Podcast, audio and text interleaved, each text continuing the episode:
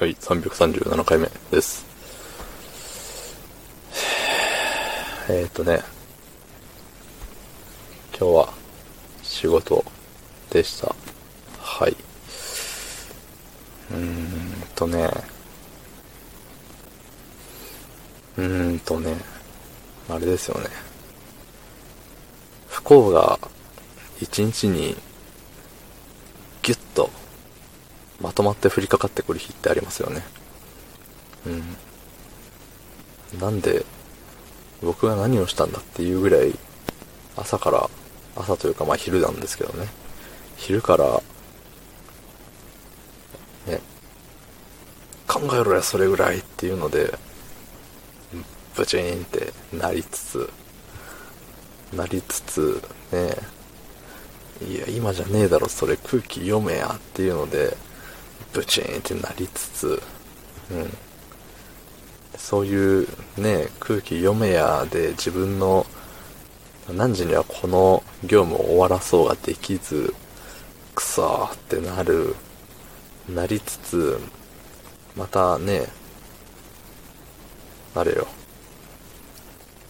何があったっけもう思い出さん方が良さそうですね。うん、っていうぐらいね、っていうぐらいね、あーっていう一日。うん。6月何日ですか ?6 月じゃないかも。7月、えー昨日が七夕。今日7月8日ですか。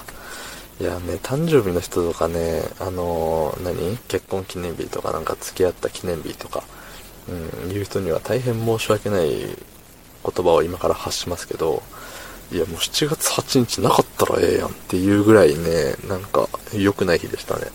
うん。いや、毎年ね、毎年毎年7月8日に恨みを持ってるわけじゃないですけど、今日のね、2021年7月8日に関してはね、マジでね、いや、なくて、なくてよかったやろ今日って思っちゃうぐらいね、良くない日でしたね。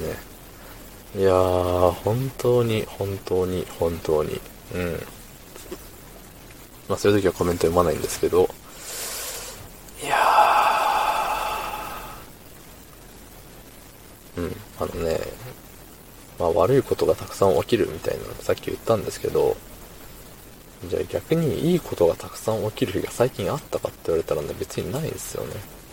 うん、だから自分が気づいてないだけで日々ね、いいことがたくさんあったんだなっていう風にね、しみじみ思うわけですよ。うん、そして何事も悪いことが起きないことこそいいことっていうね、うん、という当たり前な幸せにね、改めて気づかされるわけでありますよ。ええ。うん。ただね、これだけはね、言っておきたいのは、あの、職場のものをね、まあ、わざと、わざとじゃない、まあ、どっちでもいいんですけど、あの、壊してしまった場合にね、何にも言ってこないやつはね、マジで、ね、わかりますよね。うん。マジで、ねっていう感じなんですよ。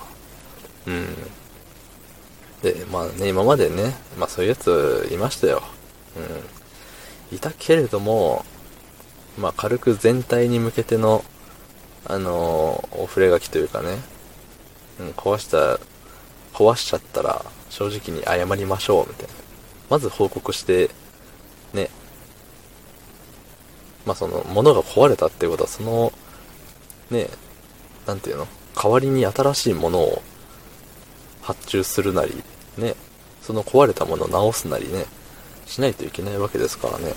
まず、それは報告しましょうよと。その上でね、わざとであってもわざとじゃなくても、すいません、壊れてしまいましたって言えばね、あ、そうなの？って。次から気をつけようねで済むところを、なぜか言わない。うん。お前の知らんところでスマホを落として渡ろうかいって思いますけどね。それで何も言わんといてやろうかと。なんか言われたら、ああ、落としちゃった、ごめんって言ったろうかって。うん、嫌だったらちゃんと自分で謝りに来いよと。うん。別に謝ってほしいわけじゃなくて、それをね、なんていうの？罪の意識を持たないことに怒りを感じるわけですよね。うん。なんかもう良識に欠けるというかね、いやもう中学生ならわかるぜ、そんなんっていうことをね、なんでなんで貴様ら高校生以上の人間が分からへんのじゃって思いますね。うん。いや、本当にね。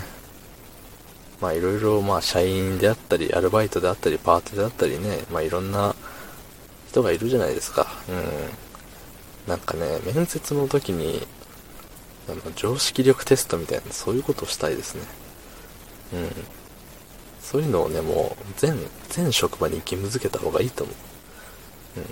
うん。それこそね、あなたは、あの、わざとじゃないにしても物を壊してしまいました。どうしますかみたいな。うん。すぐ責任者に報告しますとか。黙って知らないふりしますとかね。っていう風で、あの、口調が荒くなってしまったのは申し訳ございません。ということで、えっと、昨日の配信を聞いてくれた方、いいねを押してくれた方、ありがとうございます。明日もお願いします。はい、ありがとうございました。